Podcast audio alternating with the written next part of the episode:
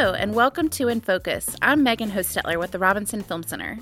On Saturday, our Teen Film Council wraps their spring film series with the classic coming of age movie E.T. In April, the Film Council showed Back to the Future and Juno.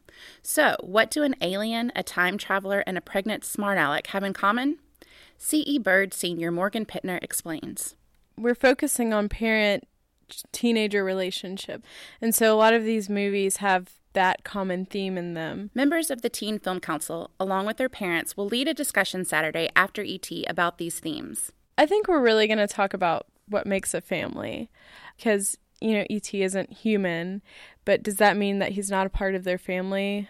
He's very much a part of their family, um, even if he's an alien or whatever. Even though these students were not even born when ET was first released in 1982, many of them, like Captain Shreve Sr. Destiny Goodman, have strong memories about the boy and his alien.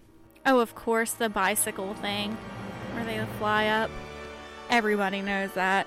And the part where they they dressed him up like a girl, that was hilarious. Caddo Magnet sophomore Liam Rivers Kidd remembers seeing E.T. as a model for friendship. I saw E.T. for the first time, I'd have to say I was eight, and my mom was just introducing me into really good movies. I would say it definitely made me wish and hope for a great friend, alien, human, whatever. I mean, uh, every kid wants an alien. Every adult does too, Liam. E.T. screens Saturday, May 2nd at the Robinson Film Center at 12:30 p.m. I'm Megan Hostetler with In Focus.